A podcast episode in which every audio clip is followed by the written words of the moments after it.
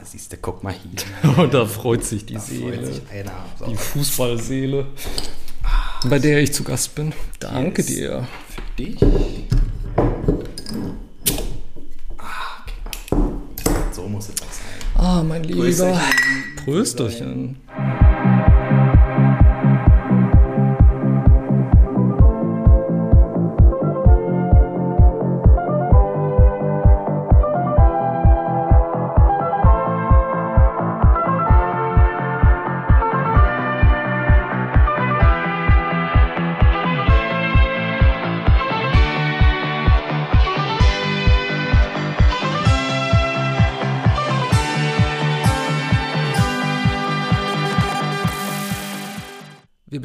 Uns heute mit dem wissenschaftlichen Phänomen, dass alle zwei Jahre 22 Männer hinter einem Ball herrennen und nur einer von ihnen trifft. Im echten Leben ein vielleicht nicht gerade wünschenswerter Zustand, aber heute durchaus bei Mal gucken, das Filmdoppel mit einer ganz besonderen Folge.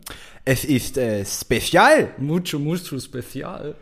Äh, herzlich willkommen auch von mir zum EM-Spezial, weil die Europameisterschaft, die Fußball-Europameisterschaft steht vor der Tür, die ja eigentlich letztes Jahr schon sein sollte, aber auf Ja. wegen, aber während der Pandemie geht das leider nicht und deswegen ist es jetzt dieses Jahr.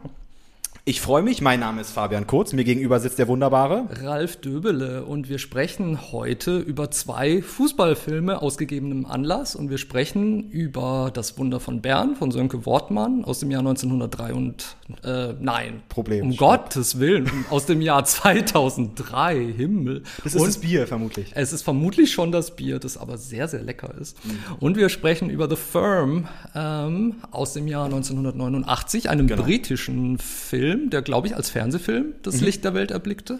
Von der BBC ist der mit dem wunderbaren Gary Oldman. Hm. Da kann man jetzt leider keinen Regisseur nennen, weil es irgendein Ich glaube, englischer man kann den Regisseur schon nennen. Also man kann ihn nennen, ja, aber es ist jetzt nicht das Ausschlaggebende. Nee, also es ist nicht von einem Kultregisseur oder so, aber ähm, Alan Clark hieß der Alan Gute Clark. und ich glaube, es war sogar der letzte Film, den er gemacht hat, bevor er das Spielfeld verlassen hat. Oh, oh, oh, ich sehe schon was. Heute, heute wird es ein sehr ähm, sprichwörtlicher Podcast. Ja, muss doch. Was habe ich sonst zu bieten zu dem Thema? Nein, aber ernsthaft, ich möchte, ich möchte dem äh, schwulen Klischee etwas entgegenwirken und sagen, dass ich zwar kein Bundesliga-Fan bin und auch kein, keine Lieblingsmannschaft habe, aber äh, bei der EM oder bei der WM gucke ich eigentlich immer und ich kann mich eine, an eine ganze Reihe von Spielen erinnern, wo ich durchaus sehr hardcore mitgefiebert habe. Ich finde es ja eh immer lustig, dass man die Homosexualität so als, so sagt, das gehört nicht zum Fußball, das tun manche. Ich weiß, die Inklusion, äh, da, da wird gerade dran gearbeitet, aber man weiß von schwulen Spielern, man, man weiß von schwulen Trainern und das wird natürlich alles immer unter den Teppich gekehrt, weil die vermutlich heterosexuellen Fans, die im Stadion stehen und brüllen und Weißbier saufen, gut, das tun wir jetzt hier gerade auch, aber ähm, es gehört dazu, es ist ein Teil davon, das ist wie dass man damals in Hollywood nicht damit klarkam, dass irgendwie ein Rock Hudson und ein Montgomery Clift waren auch homosexuell, Ja. durften das nicht sagen oder es durfte es nicht so frei Ja. ausleben. Konnten sich aber hinter den Kulissen durchaus ausleben, auch gerade Montgomery Clift. Der hat sich auch immer so diesem ähm, Studiosystem entzogen, damit er alle sexuellen Freiheiten hatte. Ja, stimmt, das, Stud das Studio war da immer noch ein sehr böser Faktor, der die Leute so, in, so an die Wand gedrückt hat auch. Ja, und ich glaube, das ist vielleicht tatsächlich, also ich persönlich frage mich manchmal, ob, ähm, ob diese Gründe mit Fans und mit Mitspielern tatsächlich weniger ausschlaggebend sind als vielleicht dieser ganze Apparat drumherum. Also dass das irgendwie gerade Manager und das persönliche Umfeld mit, oh mein Gott, was, wirst, was, was würdest du dich aussetzen, wenn du dich outest und so. Vielleicht ist das tatsächlich noch der größere Druck als nur die Fans oder die Angst vor homophoben Sprechchören oder so. Ich glaube auch Merchandise, vielleicht, weil böse gesagt, aber vielleicht, aber gerade in so einem Sport oder generell in Sport, generell in Sport ist jetzt vielleicht schon zu viel, aber verkauft, also es verkauft sich nicht so gut, wie wenn jetzt Cristiano Ronaldo mit einem Supermodel auffährt, anstatt mit einem äh, Male-Model. Ja, und ich meine, gerade, glaube ich, große Konzerne und Firmen und auch Klamottenketten sind ja in den letzten Jahren sehr darum bemüht, auch immer im Juni sich eine Pride-Flagge anzuheften und auch Geschäfte damit zu machen und so. Aber was einerseits, ich bin da so hin und her gerissen. Einerseits ist es eine positive Entwicklung, andererseits ist es auch ein bisschen fragwürdig, weil sie, keine Ahnung, man hat das regenbogenfarbene BMW-Logo, aber trotzdem hält es sie nicht davon ab, halt mit ähm, diktatorischen, menschenverachtenden Regimen Geschäfte zu machen. Aber das könnte man ja von, äh, von der FIFA auch sagen. Oh, sehr gut, sehr gut, sehr gut. Ich sehe schon, du bist äh, auf jeden Fall politisch schon in der Materie drin. Ja, schon. Kann man, kann man sagen, aber ähm, ich, ähm, ich habe auch das wunderbare Buch von Robbie Rogers gelesen, Coming Out to Play. Äh, ist leider nicht auf Deutsch übersetzt worden, aber der gibt einen wahnsinnig guten Eindruck davon, welchen Zwängen man als Spieler in dieser Position ausgesetzt ist. Wenn man sich outet. Ähm, ja, oder vor allem bevor man sich outet, also wie man drunter leidet. Er, er spricht auch sehr offen darüber, wie er eine Alibi-Freundin hatte und wie er natürlich auch die mehr oder weniger halt betrogen hat mit seinem Verhalten und so. Und wahnsinnig tolles Buch. Und ansonsten kann ich zu der Thematik vielleicht auch noch empfehlen. Am Dienstag lief im ZDF bei der wunderbaren Dokumentationsreihe 37 Grad der Film. Ähm, dessen Titel, dieses Bier ist grauenvoll. Die Abseitsfalle heißt die Folge, ist erhältlich in der ZDF-Mediathek. Das noch so als kurzer Tipp, aber ich glaube, jetzt sollten wir einfach mal über unsere Filme sprechen, wo es nicht äh, um Homosexualität Bestimmt. geht, aber wir kommen bald darauf zurück, denn das ist nicht das einzige Mucho-Spezial, was wir diesen Monat machen werden. Äh, Fifi, wollen wir denn schon sagen, was unser nächstes Spezial ist? Ah, nee, lass uns nicht. Ja, aber ich habe ich hab eine hab ne Frage und zwar ich bin halt so Gelegenheitszuschauer. Was macht für dich so wirklich diese Verbundenheit und Liebe zum Fußball auch? Weil ich kenne das natürlich von Sachen, die mir besonders wichtig sind. Ähm, keine Ahnung, Serien, Popmusik, Aktenzeichen XY. Was macht das für dich aus? Ich muss da, dazu sagen, ich bin jetzt nicht großer Ultra oder so und ich bin das auch nicht lange. Also ich bin kein Fußballfan, der jetzt irgendwie schon seit er klein auf war zum Sportplatz gefahren wurde. Das wurde aber mein Bruder und deswegen an dieser Stelle auch liebe Grüße, weil mein Bruder und mein Vater ähm, Hertha BSC-Fans sind, sehr für diesen Verein brennen jetzt auch nicht in der Ultraszene sind oder so, sondern ich sage jetzt mal gut bürgerlich ja. einem Verein angehören, so wie es sich gehört. Ja, aber ich meine, das ist ja auch, daran zeigt sich ja auch, wie etabliert dieser Sport in Deutschland ist. Also der geht ja wirklich so durch jede Faser des Lebens in diesem Land. Durchaus, durchaus. Und dann habe ich so vor zwei Jahren gemerkt, okay, das interessiert mich jetzt doch, das finde ich jetzt doch irgendwie cool und das finde ich doch irgendwie gerade jetzt, wo wir die Pandemie hatten, war das auch so ein gewisses Ritual zu sagen, okay, ich kann mich auf etwas freuen, was jeden Samstag kommt. Und das, also mit ja. der Bundesliga ist das was, ähm, was da schon Spaß macht, auch weil es ein Gemeinschaftsgefühl ist. Also man setzt sich zusammen auf die Couch, man trinkt zusammen ein Bierchen, man leidet, man freut sich zusammen. Das ist ja nicht nur bei mir so, sondern es ist ja, glaube ich, der Grund, warum man überhaupt Fußball mag, weil es halt ein Gemeinschaftsgefühl ähm, entstehen lässt es ist, sei es jetzt in der Familie oder auch in einem Kreis, der sich einfach mal so trifft. Also ich habe ja vorhin schon Public Viewings ja. angesprochen und da treffen sich einfach Leute oder eine Kneipe ist vielleicht noch besser. Ja, ich, ich habe das auch schon gemacht und ich kann bestätigen, dass das toll ist. Selbst als ich in den USA war, gab es ähm, die meisten Restaurants hatten dann Fernseher draußen, als die WM war und äh, und äh, dann war ich so als Deutscher der bunte Hund, der dabei saß und die Deutschen angefeuert hat und es war sehr lustig. Ja, also es ist, es ist immer wieder interessant zu sehen, was das schafft. Also da, da kann Reich und Arm nebeneinander sitzen, aber alle sind dann in dem Sinne eine Gemeinschaft, wenn sie ihr Trikot anhaben, wenn sie ihre Mannschaft anfeuern. Und da ist man sich, sich nicht böse. So okay. untereinander dann. Klar, dann gibt's natürlich noch, also äh, alle, die Deutschland-Fans sind, haben dann äh, natürlich untereinander dann doch noch Feindschaften, weil sie eben Schalke, Hertha, Dortmund, Schalke. Ähm ja, das, das finde ich persönlich halt so interessant. Also einerseits hat man dieses Gemeinschaftsgefühl und man spürt das auch selbst als Zuschauer oder wenn ich es mit meiner Familie gucke. Ich werde mich ewig an das WM-Spiel 98 erinnern, wo Frankreich gewonnen hat und ich war so dermaßen für die Franzosen, dass ich vor Spannung fast gestorben Sinne bin. Zidane. Sinedin Zidane. Und ähm, was für ein Hochgefühl, als sie dann gewonnen hatten. Und ich weiß auch noch, wie, wie toll das war, das mit meinen Eltern zu gucken. An diesen Abend werde ich mich ewig erinnern. Ich erinnere mich auch noch an den, den Sieg 1990, so ganz düster. Und da saß ich auch als Neunjähriger auf der Couch und so. Also dazu muss ich sagen, meine erste Weltmeisterschaft oder den Sieg der Weltmeisterschaft, also den Sieg der Deutschen bei einer Weltmeisterschaft, so war 2014, als sie in Brasilien gewonnen ja. haben. Und das war schon, das ist schon was Tolles. Also ich war zu der, der Zeit wirklich kein fußballaffiner Typ, also es hat mich überhaupt gar nicht interessiert. Aber so Nationalmannschaftsspiele hat man sich schon angeguckt. Das war dann schon was Dolles. Und na klar, Deutschland ist im Finale und dann mutiert jeder, der nichts, also dann, dann ist ganz Deutschland ist da Fußballfan, weil es dann doch was ist, wo man sich mit identifiziert, natürlich. Aber wir ja, ich, ähm, also erstens kann ich mich da auch noch sehr gut dran erinnern. Ich weiß noch, wie ich um 13 Uhr zur Spätschicht gegangen bin und äh, dann noch ein einsamer Mann im Deutschland-Trikot bewusstlos auf der Wiese vor meinem Haus lag. Äh, ich hoffe, es geht ihm gut. Liebe Grüße an dieser Stelle. Liebe und ähm, oder wie ich dann halt in der U-Bahn nach Hause gefahren bin. Ich habe es mit Freunden geguckt und die ganze U-Bahn ist explodiert vor Feierlaune. Aber diesem Gemeinschaftsgefühl gegenüber steht halt für mich auch immer wieder so dieses Gefühl der Ausgrenzung, ganz ehrlich. Also ähm, das merkt man im im Gespräch, wenn man im Büro irgendwie sagt, okay, man ist selber nicht Fußballfan, aber man gibt von mir aus 200 Euro für eine Konzertkarte aus.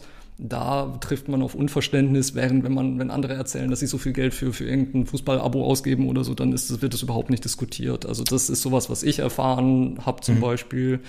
Und, oder halt auch, also wird so Feindschaften, die sich am Sport festmachen und so weiter. Also das haben wir ja auch bei einem Film heute und wie die sich Bahn brechen. Aber zuerst ähm, spüren wir einen, man kann schon sagen, Mythos des deutschen Fußballs etwas nach, beziehungsweise nicht, nicht nur dem Mythos selbst, sondern der Art und Weise, wie er auf der Leinwand wiederbelebt wurde. Genau, es geht um das Wunder von Bern von Sönke Wortmann aus dem Jahr 2003 ähm, mit dem wunderbaren Peter Lohmeier, ähm, den ich kenne äh, aus, der ist gerade bei Jedermann in Salzburg, spielt er den Tod und das, wie ich finde, ziemlich gut. Spannend. Ähm, das Wunder von Bern ähm, ist zwar der Titel unseres Films, aber so heißt auch tatsächlich diese, äh, dieser Mythos, über de, äh, um den es geht. Und zwar ist es das WM-Finale 1954, wo Deutschland das erste Mal Weltmeister wurde. Ganz genau. Ähm, relativ überraschend. Man hatte damals gegen die Ungarn ähm, 3 zu 2 gewonnen äh, in Bern. Deswegen heißt es auch das Wunder von Bern. ja. Und warum dieser Film, glaube ich, also ich würde dem Film schon eine, Gewichte, eine gewisse Wichtigkeit zu geben und deswegen, worauf der Film nämlich nebst dem Wunder von Bern noch drauf abzielt, und zwar die Identität Deutschlands. Und ähm, worum geht's in diesem Film? Also in, in diesem Film geht's um einen kleinen Jungen, dessen Namen ich leider nicht mehr habe. Ich weiß, dass er von dem Sohn von Peter Lohmeier gespielt wird. Mathis, verkörpert von Louis Klamroth. Louis Klamroth, der jetzt ja Journalist ist bei NTV und finde ich auch eine sehr gute Arbeit macht. Und als er noch jung war, als er kleiner Junge war, ich glaube, in dem, ich glaube, da ist er vielleicht so zehn Jahre alt. Zehn, elf, zwölf. So. Zehn, elf, zwölf, Louis Klamroth ähm, und spielt einen ähm, jungen Deutschen, äh, einen, nee, einen jungen deutschen Jungen, wollte ich jetzt gerade sagen, aber das macht, nicht, äh, das macht keinen Sinn. Also einen äh, ein Ruhrgebietsjungen. Ein Ruhr, genau, einen jungen Ruhr, ein Ruhrgebietsjungen, so, Punkt. äh, Ruhe, wir müssen mit dem Bier wirklich aufpassen. Oh, ich mache mir auch Sorgen, was, wenn ich rülpsen muss. Dann tu's. Oh, ähm, wir werden sehen. Wir werden sehen. Äh, Luis Klamroth spielt diesen Jungen, der sich auch so versucht, durch diesen ganzen Ruhrpott in, in, ähm, in Nordrhein-Westfalen sich so nach dem Krieg irgendwie doch ein gutes Leben so zu machen mit seiner Mutter, mit seiner Schwester, mit seinem Bruder. Denn wie viele ähm, der Soldaten ist auch sein Vater als Soldat im Krieg in Kriegsgefangenschaft gekommen in Russland und dort in einem Arbeitslager und das schon sehr sehr lange. Also er wusste gar nicht, dass er ein, dass er Mattes als Sohn hat. Und Mattes kommt eigentlich ziemlich gut durch diese Zeit, bevor der Vater kommt, weil er hat einen sehr sehr guten Freund und das ist äh, Helmut Rahn. Helmut Rahn hat damals bei Rot-Weiß Essen gespielt, den, gibt's, den gab es auch wirklich. Und der ist dann nachher sehr wichtig für uns, weil Helmut Rahn in der DFB-Auswahl, also vom Deutschen Fußballbund in der WM, in der Weltmeisterschaftsauswahl, in dem Kader dort aufgetreten ist, äh, aufgelaufen ist, wie man im Fußball sagt. Und ähm, Mattes ist der Balljunge von ihm. Also der, der ihn morgens aus, dem, äh, äh, aus der ähm, Wohnung holt und sagt, hey, wir mischen zum Training und du bist schon 15 Minuten zu spät. Und äh, man merkt schon, dass es eine sehr, ähm, ja, so ein Vaterschaftsverhältnis zwischen Helmut Rahn und Mattes gibt. Es wird auch klar angesprochen, was ich ein bisschen schade finde, dass es so offensichtlich schon gesagt wird. Aber ähm, Helmut Rahn ist ganz klar für Mattes eine ähm, Figur, an der sich Mattes festhalten kann, weil, weil Mattes selbst äh, Fußball verliebt ist. Er ist Fan von Rot-Weiß Essen, dem Verein von ähm, äh, Helmut Rahn. Und damit geht einher, dass dann sich in dieser Gesellschaft, die wir in diesem Ruhrport haben, also Nachkriegsdeutschland, das ist 54, also der, der Krieg ist gerade erst neun Jahre vorbei und man merkt schon, okay, jetzt wird's, jetzt baut sich da langsam vielleicht wieder eine Existenz. Das ist auch vor dem Wirtschaftswunder noch.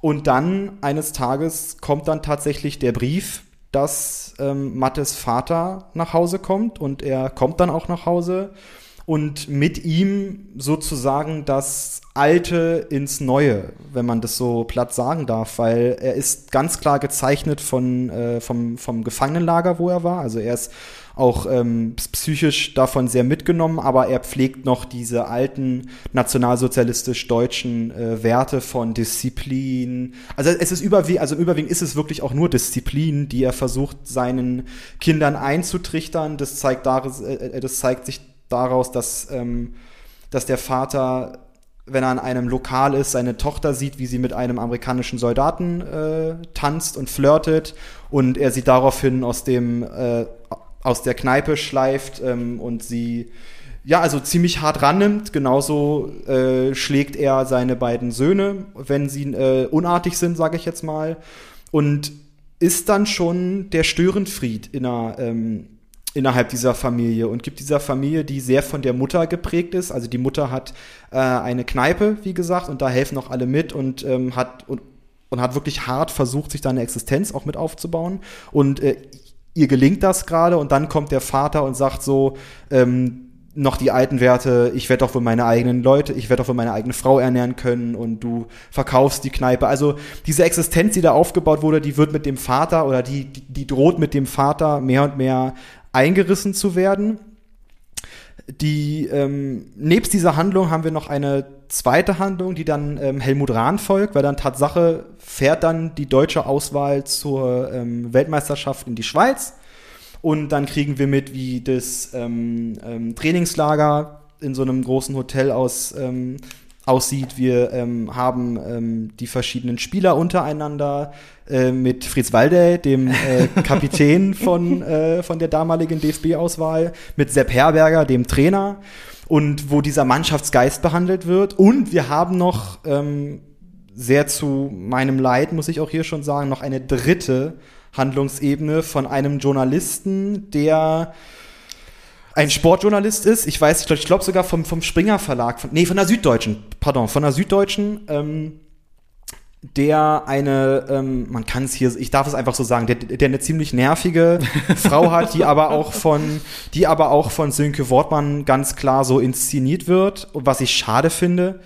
Und der dann durch einen Zufall dazu berufen wird, dass er ähm, nach Bern fahren darf, um die Weltmeisterschaft, ähm, also über die Weltmeisterschaft zu berichten für diese Zeitung. Und äh, seine Frau, die immer nicht viel von ihm hält, also beziehungsweise nicht viel von ihrem, von seinem Job hält und nicht viel von Fußball hält, sagt dann in so einem schönen Moment, ach, wir, also sie möchten gerne Hochzeitsreise machen, sonst will. Und dann kommt ihr mal nach Hause und sagt, ich äh, ich glaube, sie wollten nach Ägypten. Ägypten ist, äh, ist gestrichen. Ich muss in die Schweiz und dann sagt sie ganz kokett, dann komme ich da wohl hin mit. Und dann denkt er sich nur, oh Gott, meine Frau beim, äh, beim Fußball gucken. Also neben dem Klischee, dass äh, ähm, Homosexuelle vielleicht nicht viel beim Fußball zu tun haben, sind auch wohl Frauen sehr aus dem Fußball raus, obwohl es den Frauenfußball gibt und obwohl jetzt ähm, jetzt ist, also es ist jetzt gerade ein ziemlicher Wandel, auch durch Thomas Hitzelsberger, der sich geoutet hat und jetzt durch den Frauenfußball, der mehr und mehr, ähm, auch durch ähm, Tommy Schmidt und Felix Lobrecht haben in ihrem Podcast, liebe Grüße,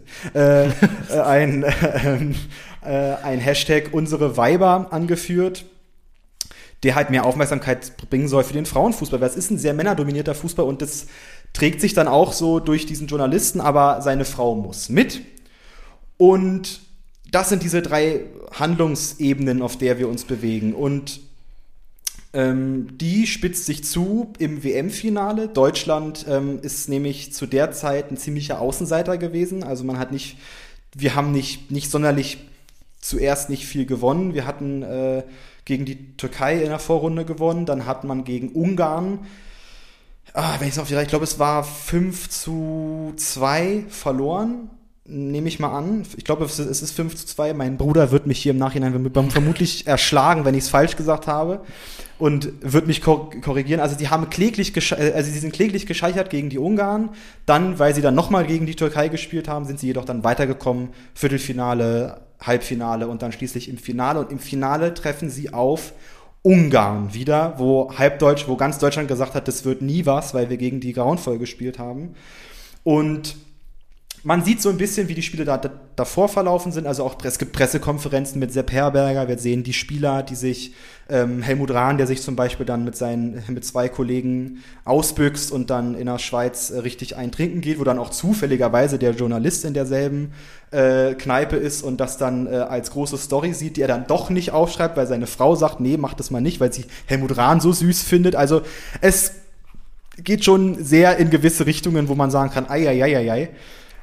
Aber die wohl schönere Art des Films, und jetzt komme ich mal von der Handlung weg und schon gleich in meine, ähm, in meine Bewertung. Die wohl schöne Seite dieses Films ist ähm, dann doch die Geschichte von dem Vater und seinem Sohn, weil der Vater selbst auch damals Fußball gespielt hat und es eigentlich nicht so wirklich ähm, zuerst ziemlich böse beäugt, dass sein Sohn da, wenn er mit den Jungs spielt, mit anderen Jungs und auch einem Mädchen spielt, ähm, dass er sagt, er, also er spielt so schlecht, weil er sich falsch aufstellt, er müsse eher als Verteidiger, bla bla bla. Und der Fußball ist dann so ein bisschen auch das Bindeglied zwischen Vater und Sohn. Und äh, der Vater schenkt dann, weil er sich entschuldigen möchte bei allen Kindern, schenkt er dann seinem, seinem äh, Sohn, dem Helm, äh, dem Mattes, schenkt er dann einen äh, Fußball. Und ähm, aber dennoch kann er da nicht viel dran rütteln, dass diese ähm, Beziehung so schlecht ist und äh, Mattes möchte gerne ausreißen, wird aber zurückgeholt von seinem Vater. Sein großer Bruder hingegen, der ähm, sehr marxistisch links drauf ist, ähm, geht sogar in die DDR und sagt, ähm, er flüchtet dahin und er nämlich auch sieht den Vater nämlich als Altnazi an und kann mit ihm deswegen nicht sehr viel anfangen. Und was der Film gut daran beschreibt, ist ganz klar Deutschland nach, de nach dem Krieg. Also wie, was war die Identität der Deutschen da. Also wir haben dann zum einen einen Vater, der aus dem Krieg kommt, der, der im NS, äh, in der NS-Diktatur ähm, ähm, ähm, tätig war, der daran vermutlich auch geglaubt hat, wie so viele, der dahinter stand, der dann zurückkommt in ein Land, wo sein ähm, ältester Sohn ähm, Marxist ist und links, also quasi die, die, die kom komplette Gegenseite und der komplette Feind in Sicht äh, aus der Sicht der Nationalsozialisten. Ähm, wir haben seine Frau, die, ähm, die den Laden da schmeißt, seine Tochter, die gerade ähm, ähm, so ein bisschen auch ähm, in Aufbruchsstimmung ist und gerne auch die erste Liebelei gerne hätte. Und wir haben seinen Sohn, der ja, sich quasi etwas gesucht hat, was ihn durch diese schwere Zeit im Ruhrpott bringt, was eben der Fußball ist. Und er bauscht das alles auf. Und daran sieht man aber, so ging's vielen. Das ist keine, das ist kein Einzelfall. So wie er konstruiert ist, na klar. Also wie er dramatisiert ist, ist es na klar ein Einzelfall. Aber so ging's ungefähr Deutschland nach dem Krieg. Und das ist etwas, das wird da sehr schön eingefangen. Wo soll ich anfangen? Bitte, ich habe dir viel, oh, viel, viel zu viel geredet, Entschuldigung. Ich glaube, ich kann tatsächlich sagen, dass ich die Storyline mit dem Reporter und der Frau als absolut misslungen empfinde. Und ich, ich finde, es wäre ein besserer Film, wenn die überhaupt nicht da wäre. Unbedingt, unbedingt. Ich bin voll, voll auf deiner Seite. Denn einer der größten Schwächen für die, äh, dieses Films für mich persönlich ist, dass man nicht genug Fußball hat in dem Film. Und das ist ein bisschen paradox. Aber gerade wenn man es konkret derzeit gegenüberstellt, die der Journalist und seine Ehefrau bekommen, diese Zeit fehlt den Spielern komplett. Also wir haben Helmut Rahn, der, der wird so ein bisschen ausgearbeitet, eben vor allem halt über seine Beziehung zu Mattes. Ähm, das ist auch eine total schöne Beziehung zwischen den beiden, dagegen ist nichts zu sagen. Helmut Rahn wahnsinnig sympathisch gespielt von Sascha Göpel und auch wahnsinnig attraktiv. Da kann ich die Frau noch verstehen, muss ich sagen. Aber ansonsten, diese ganze Mannschaft, abgesehen von Sepp Herberger, man kommt keinem von diesen Männern nahe in diesem Film. Stimmt. Keinem ja. einzigen. Auch Fritz Walter nicht, obwohl er ja wirklich so eine, so eine Legende ist und lange Zeit auch noch eine lebende Legende war, auch noch zur Zeit, als dieser Film rauskam. Und und ähm, dafür, dass dieser, dass dieser Film einer, einerseits diese Männer wirklich so in einem Heldenepos hochstilisiert, ähm, dafür beschäftigt er sich viel zu wenig mit ihnen und auch ähm, mit, ähm, für mich ist das eine wahnsinnige verpasste Chance auch, weil ich will das alles wissen. Ich will wissen, wer waren die, bevor sie da in der Mannschaft waren. Wie ist es ihnen ergangen? Ich habe durch Zufall dann gelesen, dass Fritz Walter Ende der 40er oder Anfang der 50er eine italienischstämmige Frau geheiratet hat und deshalb angefeindet wurde. Wo ist diese Storyline? Das ist mega interessant. Das, das, ähm, das interessiert den Film aber nicht. Was ist mit Sepp Herberger? Was hat er gemacht unter den Nationalsozialisten? Er war er war,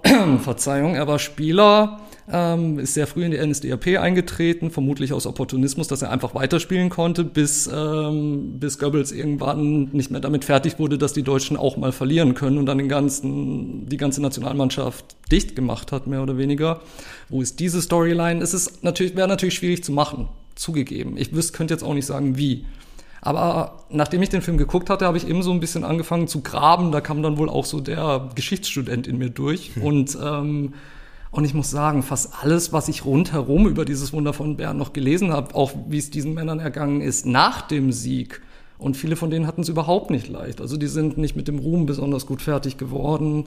Manche hatten schwierige Existenzen, mussten sehr hart arbeiten, um über die Runden zu kommen. Andere sind an Gelbsucht gestorben, tatsächlich. Möglicherweise ähm, verabreicht durch, durch eine Injektion, also durch eine Nadel, die rumgereicht wurde, wo man bis heute rätselt, war da tatsächlich nur Traubenzucker drin oder war sogar irgendeine Art von Dopingmittel drin, was man auch wieder nicht vollkommen ankreiden kann, weil es damals noch keine Dopingregeln gab im Fußball. Diese Männer haben alle einen Preis bezahlt und der ist hier nirgends. Die kommen aus dem Nichts und die gehen ins Nichts und das stört mich tierisch an diesem Film. Du hast vollkommen recht, also es wird schon ähm also die Weltmeisterschaft an sich zeigt, wird so ein bisschen als Zeiterscheinung ähm, ähm, ähm, inszeniert, was ich auch sehr schade finde, weil ich glaube, es war auch ein langer Weg dahin. Ähm, obwohl es als das Wunder gezeigt wird, ähm, kann man auch sagen, das habe ich aus dem, dem Gespräch meines Bruders, mit dem ich diesen Film auch zusammen sehen durfte. Er war darauf sehr erpicht, dass wir den zusammen gucken. ja, das glaube ich. Und äh, er hat dann aber auch gesagt, dass, dass man wohl auch sagt, das Wunder von Bern war wohl gar nicht so das Wunder, weil Sepp Herberger auch ganz andere Aufstellungen gemacht hat in dem ersten Spiel gegen Ungarn. Also, also er, ist, er ist mit der, wie man so schön sagt, die B11, also er hat mit, also er ist mit den ganzen Zweitspielern aufgestellt. ähm, ähm, auf den Platz gegangen, weil er ähm, vielleicht mehr geguckt hat, dass er das nächste Spiel gewinnt, wo man dann weiterkommt in der, ähm, in der Weltmeisterschaft. Also vieles von dem wird, wie du es richtig sagst, ausgelassen und wird ganz klar mit der grauenvolle, äh, mit der grauenvoll gespielten, inszenierten und geschriebenen Geschichte von diesem Journalist und seiner Frau ähm, ja, wegradiert, was ich wirklich ähm, schändlich finde. Du hast vollkommen recht. Also, also das ist schon richtig, richtig ein Fakt. Das ist so peinlich und so dumm, wie das in diesem Film gemacht wird. Also es gibt auch keinen Anschlusspunkt wirklich. Also ja. sie, sie, sie sind ja meistens zu zweit alleine im Hotelzimmer oder bei sich zu Hause. Also man sieht ihn mal auf der Pressekonferenz oder so, aber das hätte ja jeder Statist auch sein können. Eben. Letztendlich. Du hast vollkommen recht. Also es also, gibt überhaupt keinen Anknüpfungspunkt, warum sie überhaupt da sind. Und ich finde interessant, dass du sagst, dass dir da der Fußball fehlt, weil der fehlt mir da ähm, auch. Also ich, ich, ich verstehe das jetzt so, dass dir der also so richtige Fußballszenen so richtig fehlen, weil ja, wir haben ja das ähm, wir haben ja das WM-Finale ein was wenig aus wunderschön gefilmt ist. Also dagegen mhm. ist nichts zu sagen. Das das fand ich sogar noch relativ schön, aber du guckst mich schon so an, das fandest du wahrscheinlich nicht mal schön oder wie? Na wie's? na na äh, die größte Frechheit war der Regenfilter. Okay. Hast du den gesehen oder? Ja, ich meine, das Ganze war ja sehr computeranimiert. Also soweit ich weiß, wurde ja, dieses Stadion in Bern ja auch abgerissen, bevor das gedreht wurde. Deshalb habe ich das wahrscheinlich so als insgesamt Teil von diesem CGI-Inferno wahrgenommen. Ja, naja, also CGI-Inferno, klar, man, man, hat gesehen, dass die, also das Stadion ist animiert, das sieht man auch. Es ist aber 2003 und es ja, ist ein deutscher Film, natürlich. also äh, wen wollen wir da ähm, bestrafen? Aber das war ein Fakt, dieser Regenfilter. Also an dem hänge ich mich auch wirklich auf, weil die stehen da auf dem Platz, haben super gemachte Haare, das Trikot ist ein bisschen nass und dann siehst du so ganz, ganz leicht, wie wenn ich jetzt bei Final Cut oder so wirklich den Regenfilter einfach drüber lege und das ist schon, also okay. wenn sie es im Studio gedreht haben, hätte man eine Wasserleitung oben haben können und dann mit Sprenkleranlagen, dann wäre das alles ein bisschen origineller. Also das, also da muss ich wirklich sagen, Gerade für einen Sönke Wortmann, der übrigens selber mal Fußballspieler war, ist es da schon doch sehr dürftig, dass er gerade bei den Szenen sagt, ich setze da jetzt so auf CGI Inferno, wie du schon sagst, klar, wenn man das Stadion nicht hat, aber wir kennen durch Titanic und wir kennen Ja. auch durch den Herrn der Ringe Ja, ja.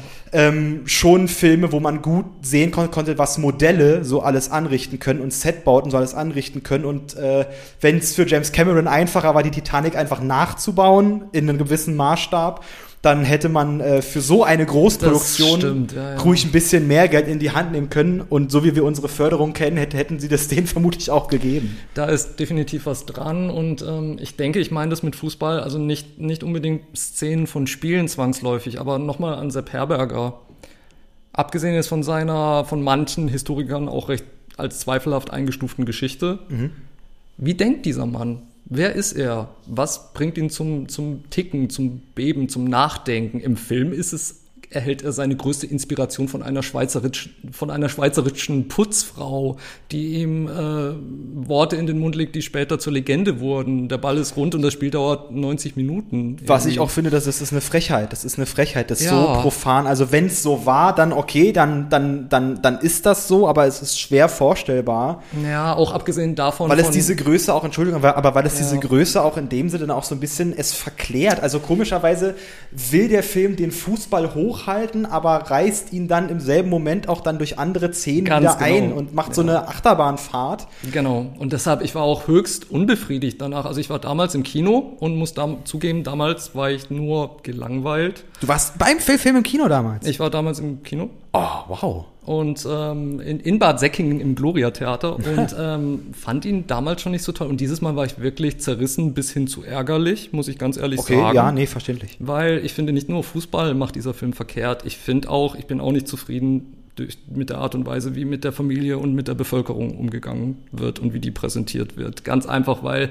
einerseits so viele Sachen angesprochen werden, die stimmen, die habe ich auch selbst gehört von meinem seligen Onkel Horst, der 2018 gestorben ist und der, der, der hat ähm, der hat auch von dieser Zeit erzählt und ich bin mir zwar nicht mehr ganz sicher, aber es kann auch sein, dass er damals selbst in der Schweiz war und versucht hat, da ein Spiel sich anzuschauen oder so und und also auch dieses Gefühl, und er ist selbst im, im Ruhrgebiet aufgewachsen in Dortmund. Natürlich musste ich daran denken und auch an ihn denken. Und da gibt's wahnsinnig tolle Szenen mit dem zusammengefriemelten Fußball, den die Kinder nur haben, was sich heutige Fußballspielende Kinder kaum vorstellen können irgendwie. Also allein nur um dieses Straßenbild vielleicht mal zu haben und den Leuten zu zeigen, so war das damals, seid mal dankbar dafür, dass ihr in den Adidas Store gehen könnt oder so.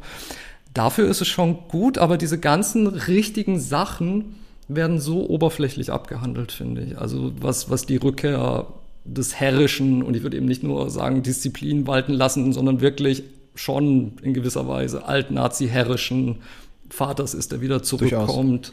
Und ähm, die Frau, die sich den Arsch aufreißt und dann, sobald er da ist, nichts mehr zu sagen hat.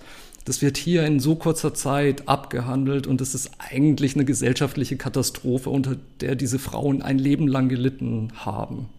Ja, wobei ich finde, dass in dem Film sich dann doch seine Frau in gewisser Weise von ihm auch gut emanzipieren kann, weil sie halt sagt, ohne dich war alles besser und wir brauchen dich eigentlich nicht. Und auch Peter Lohmeier als Vater macht dann auch dann doch eine sehr, sehr schnelle Entwicklung durch. Und der Film, und das muss man wirklich sagen, es ist vermutlich die Geschichte Deutschlands zu dieser Zeit im Zeitraffer und mal eben für sechsjährige Kinder.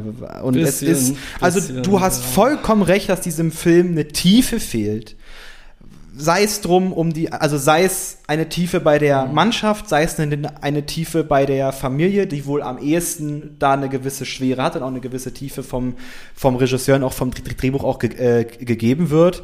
Aber ich meine wirklich, mit dieser Journalismus-Story hätten wir uns mal wirklich ein bisschen Zeit erspart, beziehungsweise Zeit woanders dann wiederum mehr Ja. gehabt bei diesen zwei Stunden Film. Ich finde halt auch nicht, dass der Film das alles so hätte äh, zwangsläufig mit so einer Schleife enden lassen müssen. Also ich hatte dann wirklich den Eindruck, das Spiel und Fußball, Fußball heilt in Anführungsstrichen alles und dann machen wir die Schleife drum und dann ist gut. Aber das ist eben nicht das Ende der Geschichte, das ist für mich halt erst der Anfang der Geschichte. Und, und ich finde es halt, ich fand es wirklich enttäuschend. Also man hätte, ich finde es gut, dass die Frau sich auflehnt, aber das ges- geschieht auch in so einer absoluten Schnelligkeit und, und wird so absolut und schnell zu Ende geführt. Und auch diese Annäherung zwischen Vater und Sohn, man hätte das viel subtiler machen können und man hätte es offener lassen können und dann weiß man, hier ist eine Entwicklung in Gang gekommen. Mhm. Aber so, wie das einfach hingebogen wird, ist es einfach Wohlfühlkino auf eine Art und Weise, die, die ich als jemand, der, der sich halt sehr mit der deutschen Geschichte befasst hat beim Studium und auch privat find, und auch mit der eigenen Familiengeschichte, finde ich das furchtbar. Gleichzeitig gibt es Szenen, die sind total gut. Also als er kommt und, und er hält seine Tochter für seine Frau, weil er sie so lange nicht gesehen hat. Das, das gab es in meiner Familie. Meine Tante hat meinen Opa nicht erkannt, als er aus dem Krieg nach Hause kam. Wer ist dieser Mann? Das, das machten sie genau richtig. Aber sie nehmen dieses Fundament, das gelegt wird, das auch sehr geschickt gelegt wird, mhm. und machen einfach nichts damit ich, also ich, ich kann vollkommen nachvollziehen, was du da ähm, äh, verspürst und ich kann auch deinen Ärger verspüren, weil so ging es mir ähnlich. Also ich habe, ähm, was mich sehr wütend gemacht hat, ähm, waren dann doch äh, manche Inszenierungsweisen, also äh, zum Beispiel wie in einem widerlichen Aquarell äh, farbenen ähm, Bild, wie dieser Mannschaftsbus durch die Schweiz fährt. Ich habe da richtig, da habe ich so richtig, als ich da gesessen habe, bah gesagt, weil ich richtig, also das war so widerlich kitschig, mir vor die Mattscheibe, mir auf die Mattscheibe gebrannt, dass ich gesagt habe, nee, also das geht ja nun gar nicht. Du, aber du möchtest gerne dazu einhaken. Meine Mama, mit der habe ich gestern über den Film gesprochen und sie hat gesagt, der war so beige, so beige-braun. Und dann habe ich sie gefragt, du warst doch in den 50ern am Leben, war das so? Und sie so, nee. und dann, aber abgesehen davon, warst du schon mal in Bern oder im Umland von Bern? Leider nicht, noch nicht. Also wir sind mal durch, durch die Schweiz gefahren, aber pff. Ja, ich war da mhm. und die erste Liebe meines Lebens kam aus Bern. Oh.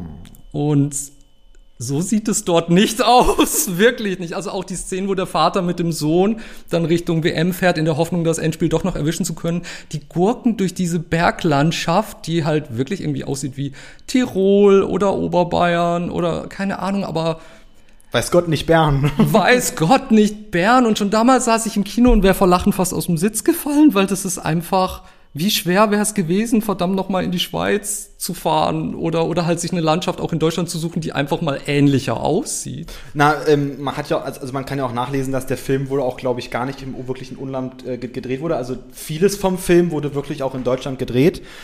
Aber das war nun wirklich was, wo ich dachte, mein, mein, mein lieber Himmel, wo seid denn ihr da gerade? Ja. Also selbst für jemanden, der nicht da war, habe ich das, also darum geht's gar nicht, wie das, also klar, ich verstehe, du bist, du, du regst dich auf, weil es, ähm, weil es so, ähm, so unecht aus, also nicht, nicht, nicht echt aussah, weil es gar nicht, weil es anders ist, aber ich habe mich dran aufgeregt, wie es vom Bild her aufgebaut war. Und das fand ich so unglaublich kitschig. Ja. Und im, und dagegen haben wir halt diese ähm, grauen, äh, von mir auch aus beige inszenierten ähm, Szenen im Ruhrpott, die wie Peter Lohmeyers Gesicht, ja, die, jetzt werde ich ein bisschen zynisch, die wie Peter Lohmeyers äh, Gesicht wie äh, äh, sieben Tage Regenwetter aussehen. Ja, schon. Und dann, also ihr müsst euch vorstellen, man guckt sowas über eine halbe Stunde oder vielleicht schon eine Dreiviertelstunde und dann kommt plötzlich so ein Aquarellbild auf die Mattscheibe und da habe ich wirklich, ich habe richtig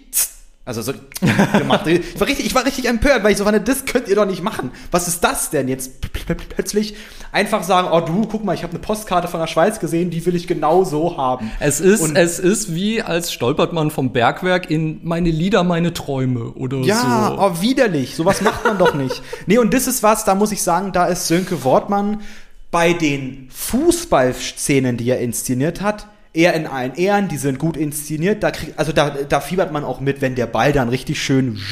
Also das zweite ja, Tor doch. von äh, ja ja das ist super das, äh, das Tor von Helmut Rahn und wie sie auf dem Platz miteinander agieren wie der also wie der Fußball gezeigt wird da mache ich ihm keinen Vorwurf aber das drumherum da, da, hätte ich gerne eine, eine durchgehendere ähm, Vision, hätte ich gerne gehabt vom, vom Regisseur, weil er halt dann manchmal darin ver verfällt zu sagen, ich will diesen einen Shot auf Biegen und Brechen gern so haben, wie ich ihn habe und das macht mich jetzt zu einem großen Regisseur-Gedanke. Auf der anderen Seite ähm, äh, bestrafe ich den Drehbuchautor wirklich dafür, dass er diese Geschichte mit den Journalisten, also mit dem Journalisten reingebracht hat, weil das ist wirklich Ich weiß auch sowas. nicht. So, ich verstehe also überhaupt nicht, wie kann das überhaupt passieren? Ja, also welcher, so, welcher so abstrus. War das auch wieder so eine Fördergeschichte, wo irgendjemand gesagt hat, wir brauchen eine Frau, die was Schlaues über Fußball sagt? Oder ich habe keine Ahnung. Es ist, es macht wirklich komplett überhaupt keinen Sinn. Und beide spielen so schlecht. Also diese, also ich muss wirklich sagen, die, wie heißt die Schauspielerin, die das gespielt hat? Die spielt in dem, also die spielt Also ich hab, wirklich äh, schlecht. ich- oh mein Gott. Ich habe Katharina Wackernagel, die, wie heißt die Rolle? Annette Ackermann. Ja. Äh, ich habe die schon wirklich in zahlreichen Filmen und Fernsehfilmen gesehen und fand die eigentlich immer gut. Aber ich glaube, sie ist auch einfach scheiße bedient mit dieser Rolle. Also, Das kann auch sein. Ich glaube, es ist, es ist wirklich auch grauenvoll geschrieben. ja. Ähm, nichtsdestotrotz, um dem Ganzen äh, doch vielleicht die Schleife zu geben, die, Ja, äh, genau. die er braucht, um von euch da draußen geguckt zu werden. Das Wunder von Bern, wie ich finde, schafft es vielleicht diese Zeiterscheinung ähm, 1954 ähm, ähm, gut, leicht bekömmlich ähm, ähm, erfahrbar zu machen. Ähm, aber trotzdem, dem Film fehlt so einiges, wenn man sich näher mit ihm beschäftigt. Aber ich muss sagen, ich hatte jetzt kein, keine, ich bin, ich bin nicht mit einer Empörung rausgegangen, aber sondern mit einem, oh, okay. Ich bin schon ein bisschen erzürnt rausgegangen, aber ich muss auch sagen, Dein The Rock. offensichtlich nicht ganz so schlimm, aber es ging schon ein bisschen in die Richtung. Ähm, nee, aber ohne Scheiß, wenn man tatsächlich nicht so viel weiß über die Zeit und wenn man sich dafür interessiert, was war das, was ist damals passiert und vor allem, wie waren die Lebensverhältnisse der deutschen Bevölkerung damals im Ruhrpott, ich glaube, und, und was waren die Schwierigkeiten, die sie hatten. Ich glaube, dafür ist es gar nicht so schlecht. Aber wenn man dann tatsächlich darüber hinaus noch mehr erfahren möchte, dann muss man wirklich halt selbst äh, tätig werden. Und das kann man ja auch. Also da gibt's ja Bücher, Dokus, YouTube-Dokus, wie auch immer. Ähm, da gibt's einiges, oder selbst wenn man nur sich den Wikipedia-Artikel zum echten Wunder von Bern mal durchliest, da sind wahnsinnig spannende Fakten drin. Deshalb tut gerne das als Aufbaulektüre. Und, oder wenn Ja. ihr Kinder habt und denen mal sagen wollt, okay, guck mal, die hatten eben die hatten es wirklich nicht so gut wie wir heute. Dafür ist der Film auch gut. Dafür ist der Film auch gut. Da hast, da hast du vollkommen recht. Also guckt ihn gerne. Wir haben ihn gesehen auf Netflix. Wo Da gerade- ist er im Moment inklusive. Genau. Wenn nicht, kann man ihn noch woanders kriegen, Ralf? Bei allen üblichen Streaming-Plattformen kann man ihn ausleihen. Ausleihen. Super. Das ist doch schön. Ja. Ähm, interessanterweise ist der nächste Film dann doch ziemlich leicht, obwohl er, also wir dachten zuerst, der ist gar nicht mal so leicht zu bekommen, aber im, im Endeffekt dann doch sehr leicht. Und zwar gibt's den auf YouTube. Ja, und wir müssen tatsächlich sagen, also irgendwie dieser Film ist so die Mischung aus leicht erhältlich und selten, weil er ist schon, ähm, ist, man kann ihn leider bei keinem normalen Streaming-Portal kriegen, auch nicht auf Deutsch. Ähm, wir haben ihn auf Englisch geguckt auf YouTube und äh, da muss ich, glaube ich, vorab sagen, wenn ihr dem Englischen nicht so gut mächtig seid oder wenn ihr gerne englische Sachen mit Untertiteln guckt, da sind leider auch keine Untertitel dabei. Ähm, es wird auch sehr starkes Londoner Cockney-Englisch gesprochen. Das kann auch eine Herausforderung sein. Aber ich glaube tatsächlich, weil ich diesen Film für, äh, sehr sehenswert finde, The Firm von 1988 von Alan Clark mit Gary Oldman. 89, pardon. 89. Ähm, ursprünglich ein BBC-Film. Ähm, riskiert es vielleicht trotzdem. Wir sagen gleich warum. Aber äh, lest euch vielleicht vorher einfach eine kleine Inhaltsangabe durch. Ähm, und dann kommt man, glaube ich, sehr gut zurecht und dann kann dieser Film wirklich ein Erlebnis sein. Unbedingt. Ich, ich mag Gary Oldman, muss ich dazu sagen. Und es ist mit einer seiner, glaube ich, noch, also einer seiner Frühwerke, äh, sage ich jetzt mal. Ähm, ich möchte noch dazu was sagen. Also wer den Film gerne doch auf Deutsch sichten möchte, es gibt eine Tatsache auf Deutsch erschienene DVD, aber die ist, wie du Ralf richtig gesagt hast, die ist leider, glaube ich, vergriffen zurzeit. Ja, vielleicht auf Ebay mal versuchen oder Ja, Medimobs oder, so. Vielleicht, ich glaube, vielleicht wird die auch noch mal wieder aufgelegt. Das kann manchmal passieren, dann kommt sie irgendwann raus. Also da, da gäbe es die Möglichkeit, diesen Film dann äh, zu gucken. Es ist ein sehr kurzer Film. Der Film geht sage und schreibe. Also wir haben eine Fassung mit 68 äh, Minuten geguckt. Also nicht Und das mal, ist schon eine verlängerte Fassung. das ist schon eine verlängerte Fassung, das stimmt. Ähm, wie wär's denn, Ralf, zuerst die Inhaltsangabe Ja. und dann ähm, eröffnen wir den Ring? Ja, sie wird geringfügig kürzer ausfallen. Gary Oldman spielt Bax Bissell, ein ähm, gut bürgerlichen britischen Familienvater, Immobilienmakler, der in einem kleinen Reihenhaus lebt, zusammen mit ähm, seiner Frau Sue und ähm, mit seiner kleinen Tochter. Und ähm, Bax hat ein Hobby, er ist Hooligan. Und er ist ein äh, Fan welches Vereins? Hilf mir kurz. West Ham United. Und das hat man mir gesagt, ist ein Big Deal in Großbritannien. Ähm, oh, da wäre, also Premier League, muss ich sagen, ist jetzt was, da, da bin ich mal vorsichtig. Mhm. Aber West Ham United hat, äh, also die Hooligans da können sich, haben eine Bandbreite von, äh, von Gegnern, weil London ist, glaube ich, zurzeit mit sieben Clubs in der Premier League vertreten. Wir haben, also die, die berühmtesten sind vermutlich Arsenal, Chelsea, die jetzt letztens auch die Champions League gewonnen haben, unter dem deutschen Trainer Thomas Tuchel mit Timo Werner. Ähm, wir haben, ich glaube, Tottenham Hotspur ist auch ein äh, Londoner Club, Fulham etc. pp. Also es gibt da einige Clubs und was mir bei The Firm nicht so richtig klar wurde, wir haben hier als große Gegner eine Hooligan-Gruppe, die sich The Buchaners The nennt. Buccaneers. The Buccaneers. Oh Gott, Entschuldigung, Entschuldigung. Uff, uff, Englischlehrerin, Entschuldigung. Ähm, The Buccaneers und wird aber nicht gesagt von welchem Verein. Weil sie eine blaue Schrift verwenden, Mhm. tippe ich ganz laienhaft auf Chelsea, will mich aber da bitte nicht drauf festnageln lassen. Lustigerweise ist es eigentlich auch relativ unerheblich für den Film, weil Stimmt. Fußball, muss man fairerweise sagen, ist, ist halt so die, die Randerscheinung, weil einerseits hängen sich die Hooligans daran auf und, und agieren im, im Umfeld von, von Fußball. Anderer, äh, also es gibt auch eine Szene, wo die Hooligans quasi mit dem, mit dem Auto über das Spielfeld rasen und die Spieler beim Training behindern und fast über den Haufen fahren, die gegnerische Mannschaft. Aber abgesehen davon gibt es in diesem Film ähm, auch eine äh, wahnsinnig schöne Szene, wo klar wird, letztendlich ist es ihnen fast egal, an welchem Sport sich das entzündet, denn genauso wie seine äh, Kameraden in dem, ähm, in dem, ähm, wie heißt das, ICC. ICC, die Intercity Crew. Intercity Crew. Das, Genau. ist, das ist die Hooligan Vereinigung von äh, West Ham United. Es gibt jedoch auch eine andere, habe ich mir sagen lassen, zwar sind es die dann die die Green Street Hooligans, über die es auch einen Film gibt mit Elijah Wood, wo von dem wo, wo wir auch dachten, dass wir den vielleicht machen, der ist aber genauso schwierig zu bekommen komischerweise. also irgendwie Hooligan Filme sind gerade nicht so wie Sand am Meer. Was schade ist, denn ich habe auch festgestellt, als ich das geguckt habe, ich weiß gar nicht so viel über diese Szene. Äh, und äh, um noch kurz den Inhalt zum Abschluss zu bringen, Bax ähm, hat dieses Hobby und er tut sich mit seiner Gang zusammen und er hat den großen Masterplan. Man könnte doch viel gehaltvoller, gewaltvoller auftreten bei der Europameisterschaft, bei der anstehenden 1988, wenn man sich zusammenschließt, also wenn man quasi so eine Art Firmenfusion, also wenn man wirklich von Hooligan-Gruppe heißen hier Firms, das ist eine Firm, wenn man von einer Firmenfusion ausgeht zwischen drei verschiedenen Hooligan-Gruppen oder sogar noch mehr, aber natürlich unter seiner Führerschaft, mit ihm als Anführer, dann könnte man aufs Festland fahren und so richtig die Sau rauslassen. Und ich kann mich tatsächlich auch so düster dran erinnern als Kind, wie, wie diese Thematik aufkam am Rande von, von Fußball-WMs und EMs und dass es zunehmend Probleme gab mit Hooligans, die aus dem Ausland anreisten. Und Das war, glaube ich, sogar in der Zeit auch auf seinem Höchststand, meine ich, Ende der 80er, dass das auch in den Medien sehr weit verbreitet war. Ich glaube, sie wollten sogar, die, W- die EM, die da stattfindet, ist, glaube ich, sogar in München gewesen, Ja, in genau, Deutschland, weil genau. sie sprechen wahrscheinlich davon, nach, äh, nach, äh, nach, nach Germany! Germany äh, zu fahren. Und du hast vollkommen recht, der Film, der von, also Fußball findet am Rande statt. Zum einen haben wir am Anfang kurz eine Szene, wie die Hooligans untereinander Fußball spielen.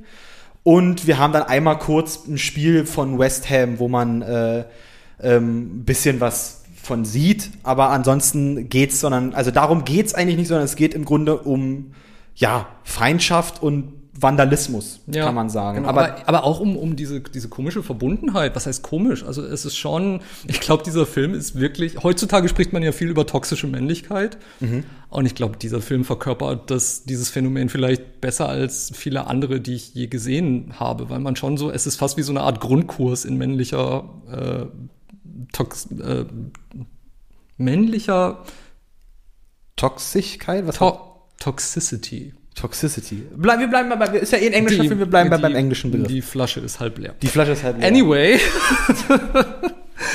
ähm, genau, die, man merkt, es ist halt wie so eine andere Gruppe, es ist wie so ein Stammtisch. Ne? Also die treffen sich, Gottes Willen, ja. hängen zusammen rum, gucken das Fußballspiel am Rande, gucken auch Dokus über Hooligans und regen sich über die Darstellung auf.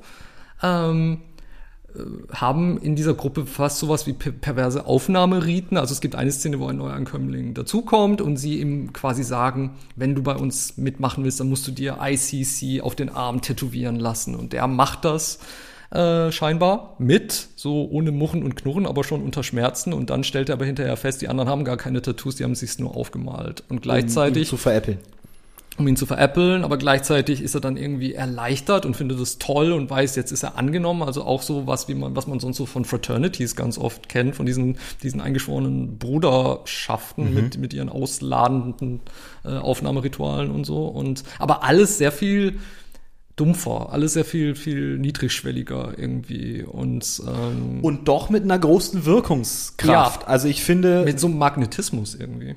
Ja, also was wir ja haben mit Gary Oldman ist natürlich ein Anti-Held. Also ich glaube, wir haben in diesem ganzen Film nicht einen nach den Gesetzen Englands zu der Zeit agierenden Helden, weil sogar der eine Polizist, der drin ist, sogar ein bisschen rusty wirkt. Ja, und auch Leute, die, grob. die vielleicht durchgreifen könnten. Ne? Also seine hm. Frau versucht sich aufzulehnen, ist aber immer wieder sehr schnell auf seiner Seite, auch in Situationen, wo man denkt, so um Gottes Willen, jetzt lass ihn doch mal links liegen irgendwie. Und trotzdem bekommt er sie wieder rum.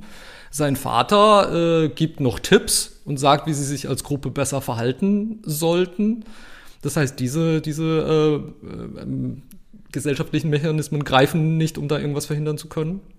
Und vielleicht auch geht es auch um eine Form von Streben von Zugehörigkeit und Anerkennung in dieser Gruppe und Purpose, also von wirklich nicht nur Zugehörigkeit, sondern auch eine, eine Aufgabe zu haben, ein Ziel zu haben, was, was ihnen sonst, was, sonst nicht vorhanden ist für, für diese Männer.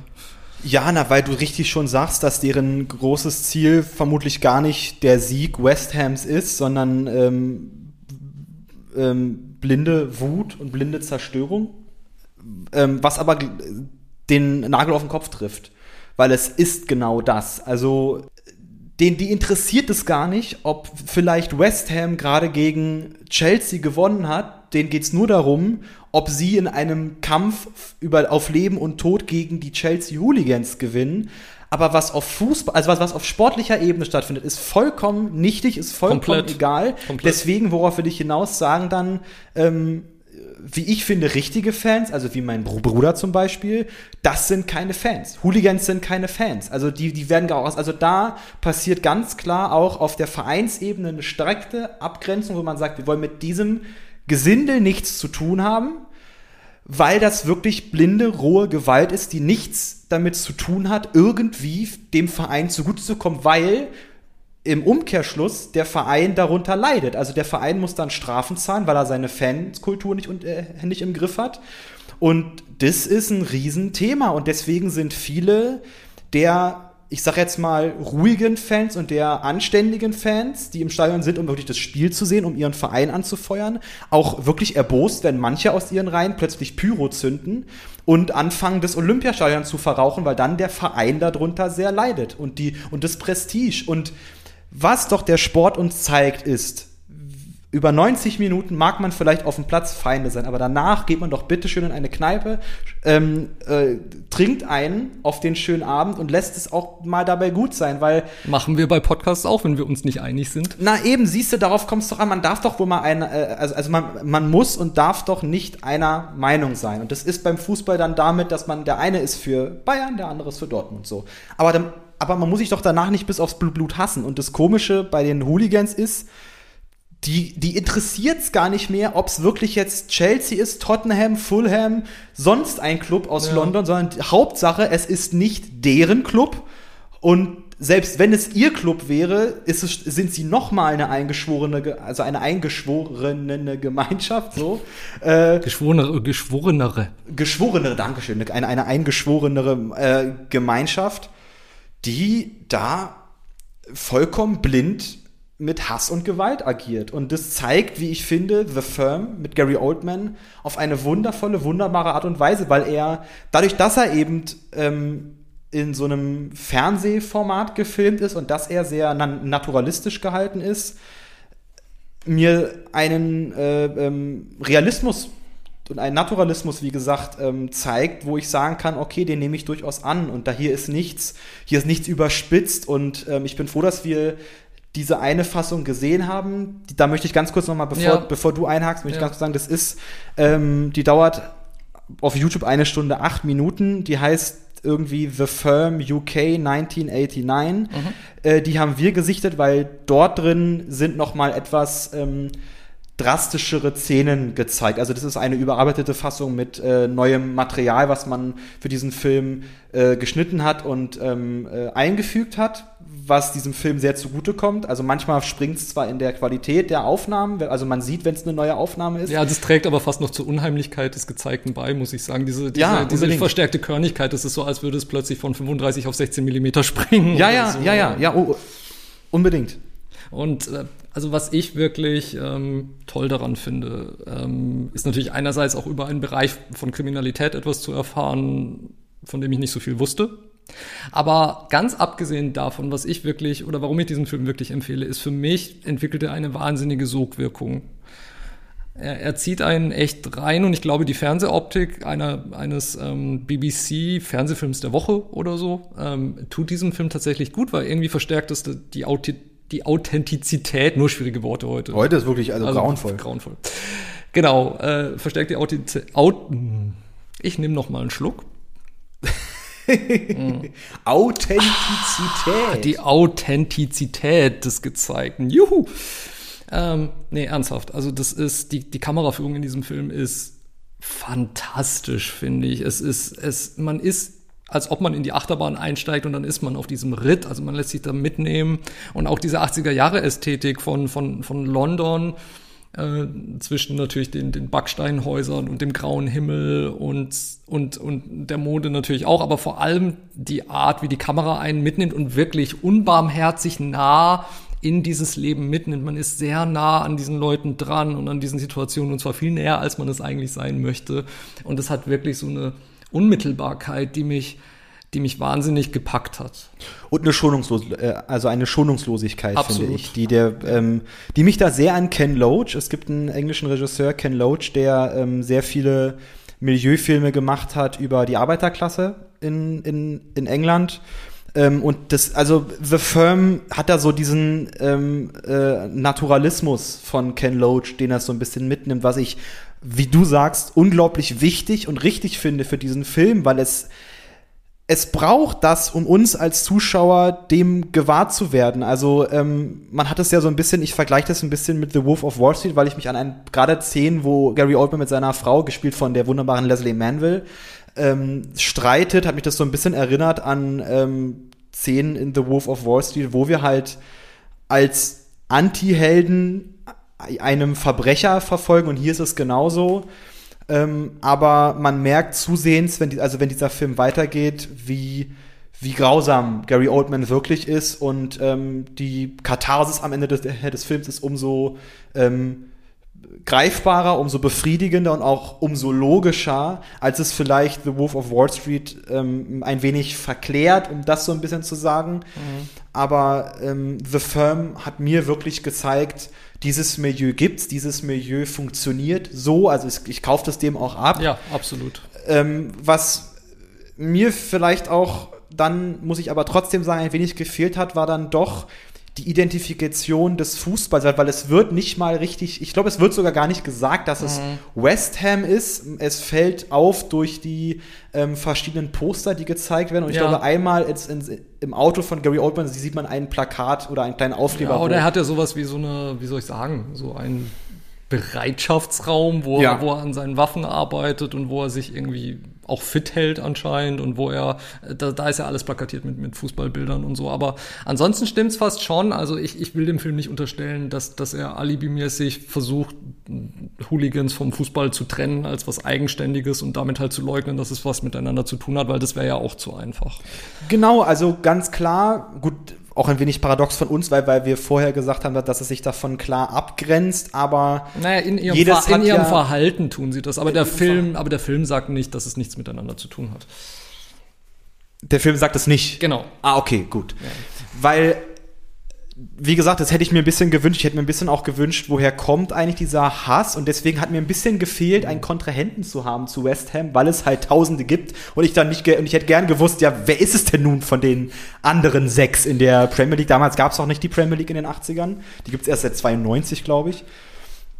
Äh, das hat mir ein bisschen gefehlt. Da hätte ich ein bisschen dann doch ähm, dann noch eine Schippe mehr Realismus, Naturalismus gerne gehabt. Aber vielleicht sind wir da auch komischerweise auf der falschen Fährte, weil vielleicht wie wir schon gesagt haben, geht's denen gar nicht darum. Also es kann, ja. es, es ist, es ist für die eine Seite nicht wichtig, dass es West Ham ist und für die andere ist es nicht wichtig, dass es vielleicht Chelsea ist. Und ich glaube, vielleicht müssen wir uns auch noch mal in die Zeit zurückversetzen, als die BBC diesen Film gemacht hat. Und wenn das tatsächlich das riesige Thema war, gerade in Großbritannien, was den Sport betrifft, in den späten 70ern und in den 80ern, dann war das wahrscheinlich damals auch nicht, also da fühlten die wahrscheinlich nicht die Notwendigkeit, das zu erzählen, weil man hat das quasi schon mitten in, ähm, in den heißen Diskurs reingeworfen. Und man muss objektiv auch sagen, dass es so brutal dieser Film ist. Es ist sicher nicht der brutalste Film, den ich je gesehen habe, aber ich kann absolut verstehen, warum der damals so kontrovers aufgenommen und diskutiert wurde, weil ich glaube, für, für 80er Jahre Fernsehfilmverhältnisse ist er schon wahnsinnig harter Tobak, nicht unbedingt durch die Gewalttaten, die gezeigt werden, sondern durch das Auftreten der Figuren. Weil ich meine, gerade Gary Oldman, er ist wie so eine Naturgewalt, die sich nicht stoppen lässt. Also man müsste fast schon eine Betonplatte auf ihn draufwerfen, um mhm. ihn zu stoppen. Und das hat mich sogar teilweise an, ähm, an Javier Bardem in No Country for Old Men erinnert. Also er steht oh. immer wieder auf, das Böse steht immer wieder auf und es geht immer wieder weiter in einer Selbstverständlichkeit, die absolut beklemmend ist. Ja, ja, ah, wobei ich Gary Oldman auch nicht als das pure Böse jetzt äh, beschreiben würde, weil er dann doch auch gerade in Bezug zu seiner Tochter dann doch manchmal schon im Ansatz den äh, Vorstadtfamilienvater so ein bisschen raushängen lässt. Aber klar, der Film ist kurz und deswegen ähm, bezieht er sich auch ganz klar auf die Hooligan-Verhältnisse. Ich muss sagen, es ist eine Überraschung gewesen, dass, dass dieser Film so gut ist. Absoluter Geheimtipp. Geheimtipp ist wirklich sehr gutes Wort. Es ist ein Geheimtipp und Ihn gibt's bei YouTube. Bei YouTube. Unter, wie gesagt, also darauf achten, es gibt da zwei Versionen. Achtet darauf, dass ihr die Version nimmt mit eine Stunde, acht Minuten. Die heißt The Firm UK 1989. Ähm, ansonsten kann man versuchen, ob man diesen Film sich möglicherweise in einer Bibliothek, in einer Videothek, wenn, wenn ihr irgendwo noch eine habt und eine findet, ja. ähm, ausleihen könnt. Äh, oder ihr guckt mal das auf Amazon. Also auf Amazon gibt es zum Beispiel die Blu-ray sogar von einer, vom, vom British Film Institute, wie dieser Film auch. Die äh, sind eigentlich immer sehr gute Qualität, das kann man empfehlen. Und da dürften dann zumindest englische Untertitel dabei sein. Ja, was mir sogar auch geholfen hätte. Also ich muss ganz klar sagen, ja, das, Englisch, das Englisch ist schon auch wenn man doch einiges gesehen hat mit diesem Cockney-Akzent und so, ähm, das ist schon, das ist schon, boah. Also da habe ich auch an man manchen Stellen noch mal auf Translator gucken müssen, was hat der jetzt genau gesagt. Aber ähm, das macht diesen Film überhaupt nicht schlechter und ich glaube, wenn man, ähm, man kommt gut durch ihn durch, durch eben diese Bildsprache, die, die doch sub, sub, subtile, aber wirkungsvolle Kameraführung äh, beschreibt. Absolut absolut, dem kann ich nur zustimmen. Und generell möchte ich mich bedanken, dass du mich in, äh, um eine XY-Phrase zu gebrauchen, dass du mich in ein Milieu, das manchen von ihnen etwas fremd und unverständlich sein wird. Oh, gerne doch. Dass du mich dahin mitgenommen hast. Und ich habe noch ein bisschen Bier, das finde ich auch sehr schön. Ich habe auch noch ein bisschen was, weil ich vermutlich so viel geredet habe. Es ähm. tut mir leid. ähm, aber äh, die eine Stunde ist schon rum. Jetzt klopfen wir mal hier aufs Holz. Hey, aber eine Frage habe ich natürlich noch. Was glaubst du, wer wird Europameister? Äh, ich bin Frankreich. Ich würde sagen, Frankreich wird Europameister, weil sie eine super WM gespielt haben, weil da gerade super Leute im Kader sind. Ein Kanté, ein Mbappé. Äh, ich glaube, Griechmann ist auch wieder mit dabei. Also ähm, da sind schon Ach, Kaliber. Siehst du, auch was für dich ist mit dabei. Äh, Wundervoll. Ähm, ich würde nicht auf Deutschland tippen, aber es wäre, wäre natürlich ähm, immer schön, wenn man weit kommt. Aber äh, mein Tipp ist vermutlich ähm, Frankreich. Hm. Was machen wir, wenn es nicht so ist? Sollen wir irgendwas wetten? Wir können ja sagen, wenn Frankreich wirklich Europameister wird, dann gucken wir noch einen Fußballfilm. Für den Podcast? Ja.